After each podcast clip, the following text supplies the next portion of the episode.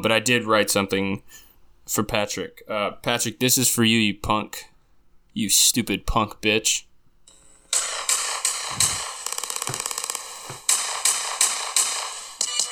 Patrick.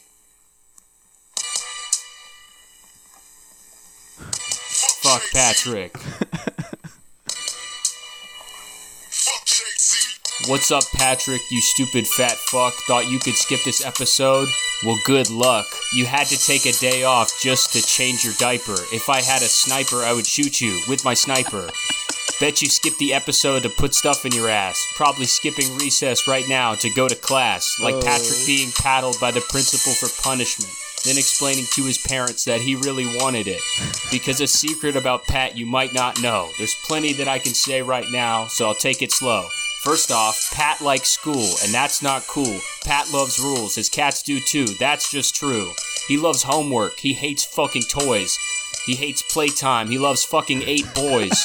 he takes up the entire couch when he sits, and Eminem murdered you on your own shit. His favorite movie is probably a girl one. My favorite movie is Star Wars, the third one, with the awesome fight scenes and lightsabers. The Star Wars franchise to me was a lifesaver. The part where Anakin and Obi Wan fight. The night that I watched that was a great night. I wish it had more Padme so I could jack off to it. Even with pregnant Padme, I jacked off to it. This thing between me and Patrick is like Vader versus Luke, but I'm Darth Vader and he is a dog's poop. And hey, Pat, don't even bother coming back, because if you do, I'll own you with another rap. Whoa. Fuck you, Patrick. Damn. You fucking suck, man.